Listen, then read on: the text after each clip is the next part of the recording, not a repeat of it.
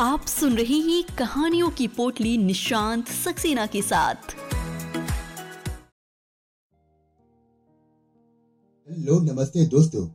स्वागत है आपका मेरे पॉडकास्ट कहानियों की पोटली में। मेरा नाम है निशांत सक्सेना। मैं सुनाता हूँ कहानियाँ। आइए आज सुनते हैं कहानी नीम का पेड़। पूरा महीना बुखार की पीड़ा सहते गुजर गया। मुसल्लिया ने धसी हुई आँखों से बुच्ची नायडू की ओर देखते हुए कहा। बुच्ची नायडू ने मुसल्या और उसकी धसी हुई आँखों को देखा। सूखे हुए बाल देखे। बोझिल पलकों को देखा और लटकती हुई मांसपेशियों को देखा। झुर्रियों से भरा शरीर को देखा। इस तरह उसने पचास साल पार कर चुके मुसल्लिया को देखा। देखकर बुच्ची नायडू वहाँ से चला गया। वो कुछ भी नहीं बोला। मुसल्लिया ने बिच्ची नायडू के चेहरे की ओर देखा और उसकी आँखों में छिपे क्रोध और चाल में अंगारों को देखा। फिर भी मुसल्लिया को समझ कुछ नहीं आया। सोचते सोचते धीरे धीरे खेत की ओर चल पड़ा। वो खेत पर गाँव की आधी मील दूरी पर है। नहर के दूसरे छोर पर है। इस नहर को पार करते ही खाली जगह है।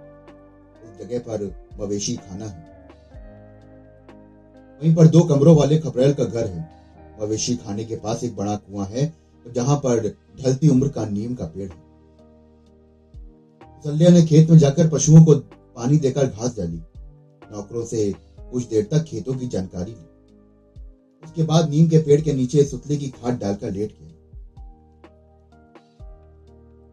चांदनी रात होने के बाद भी वो शीतल नहीं है। आँखें मूंदने पर भी मुसल्लिया को नींद नहीं आई। इसलिए फिर से वो उठा और उसने बीड़ी सुलगाई। चांदनी रात में नीम के पेड़ की टहनियाँ धीरे धीरे झूमते हरी ज़मीन पर सुंदर छाया चित्र खींच रही थी। लेकिन मुसल्लिया ने उन चित्रों को देखा ही नहीं। सोचते हुए फिर लेट गए। बुच्ची नायडू पहले बुच्चिया के नाम से पुकारा जाता था। सभी को लोग बाल बुचिया कह के बुलाते थे। चंद पैसे के लिए हत्या करने वाला खूनी कोंडिया का बेटा ही है ये बाल बुचिया। बाल बुचिया पहले धनवान नहीं था। दस एकड़ की ज़मीन थी और वो सारी ज़मीन पत्थर और रेत से भरी हुई थी। उस उजड़ भूमि पर तमाम लागत लगाने पर भी फ़सल नहीं उगती। बुचिया ने उस भूमि से उगकर उसे बेंच पर डालने का निर्णय किया। ऐसे ही। समय में बीस साल का मुसलिया तीस साल के बुच्चिया के पास नौकर के रूप में आया।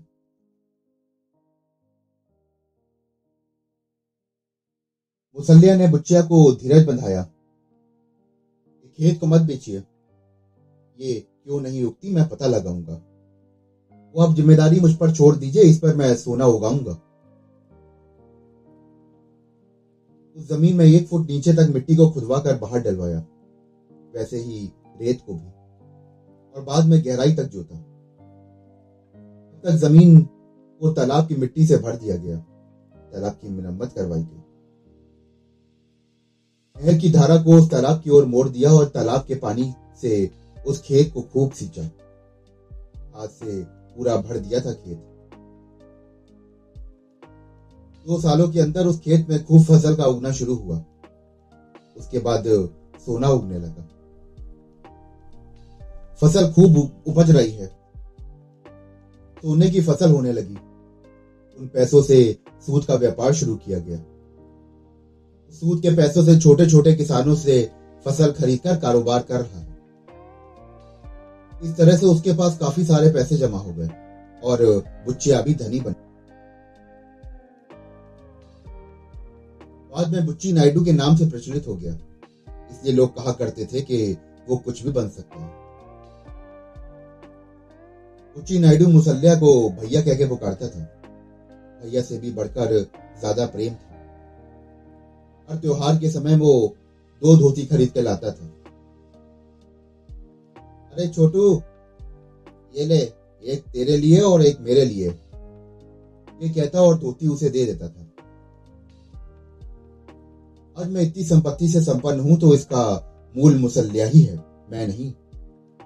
मैं कसम खाकर बता सकता हूँ पत्नी के मांगल्य की कसम खाकर बता सकता हूँ कि ये सोलह आना सच है। कर दे सकता हूँ मैं ये बात।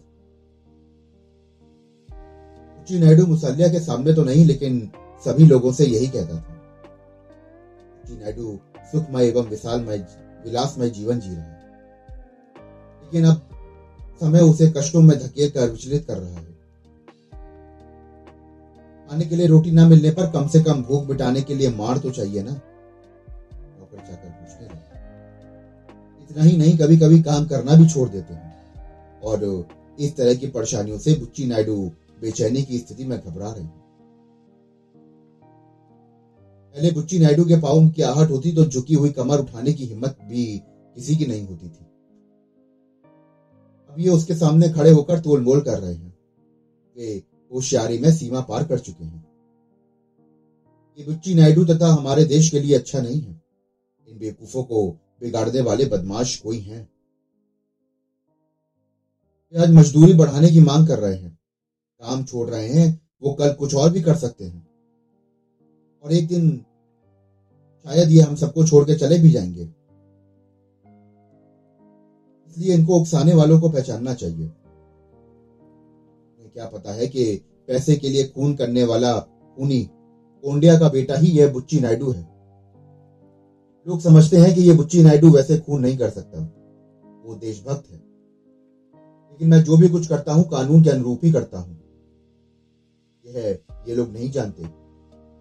यदि मैं खून करता तो वो भी कानून के अनुरूप ही करता। और इसी तरह से नहीं। कोई भी सत्य को नहीं जानता है। खून पसीने पर भी ओट चबाने जैसा होना चाहिए। ताकि खून पीने जैसा। मैं उसी विश्वास पर चलने वाला आदमी हूँ। सोच में डूबा हुआ बुच्ची नायडू मुसलिया को देखकर भी अनदेखा सा चला गया। अब यह समझ में आने का कारण मुसलिया बेचैनी का अनुभव कर रहा है। उस दिन, उस समय तक सूरज अंगारे बरसा रहा है। अंगारे बरसाने वाले सूरज ने भी तभी पश्चिम के पहाड़ पर कदम रखा। इतने में पूरे आकाश में घने बादल छा गए। वे घने काले बादल काले आकाश में घुमड़ घुमड़ कर रहे हैं। हवा ज़ोर से बह रही है और हवा पेड़ों की ऊंचाइयों पर ज़ोर ज़ोर से बह रही है। मेघ भयंकर रूप से गरज रहे हैं और बिजली कौंध रही है। बारिश हो रही है। ज़ोर से पानी बरस रहा है। अंधेरे सा, बरसात सा आंधी सा लग रहा है। मुसल्लिया उस खपरेल के घर के चबूतरे पर बैठ गया था। बिजलियों की कौंध में गिरते मवेशी खाने को देखा और हराने वाले नीम के पेड़ को देखा। बिजलियों की कौंध में ज़ोर से बहने वाली हवा के साथ मुश्किल से कदम आगे बढ़ाते हुए मुसल्लिया ने मवेशी खाने में जाकर बैलों को छुड़ाकर रस्सी पकड़ ली। बादल, गरजा, बिजली, कौंधी और आंधी दस हाथियों का बल लेकर ज़ोर से बह रही थी। बैल बल पूर्वक रस्सी खींचकर चले गए। मुसल्लिया औंधा गिर गया और इतने में आकाशीय बिजली गिरने से नीम का पेड़ भी हरहराते हुए गिर पड़ा। उस पेड़ के नीचे मुसल्लिया दबकर मर गया। दूसरे दिन बुच्ची नायडू खेत में गया। पेड़ के नीचे मरे हुए मुसल्लिया को देखा तो सारा गाँव वहाँ पहुँच गया। इस तरह की मौत किसी की नहीं आनी चाहिए। कुत्ते की मौत मर गया रे। मालिक के लिए भस्म हो गया रे। एक पैसा भी नहीं बचाया। अब हम क्या खाकर जिएँगे? हमें तो कुएँ गड्ढे में गिर के मरना है क्या? पत्नी और बाल बच्चे बस यही कह कह के रो रहे थे। सारा गाँव आँसू बहाता रहा। सारा गाँव आँसू बहा रहा है। वहाँ के सारे गाँव ऐसे ही आँसू बरसा रहे तो दोस्तों, अभी आप सुन रहे थे मेरे साथ नीम का पेड़। आशा करता हूँ कि आपको ये कहानी बेहद अच्छी लगी होगी। अगर आप ऐसी और भी कहानियाँ सुनना चाहते हैं तो हमारे चैनल को फॉलो करिए। मैं फिर मिलता हूँ आपसे अगली कहानी के साथ। धन्यवाद।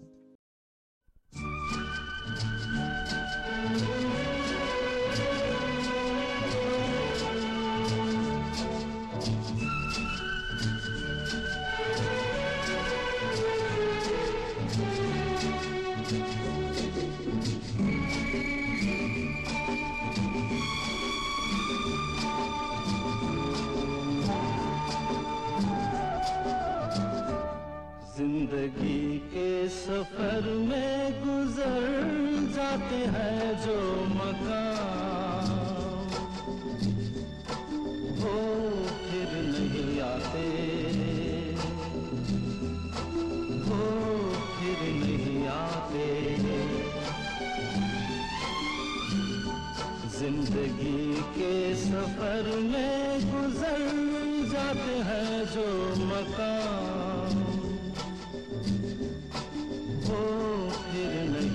वो फिर नहीं आते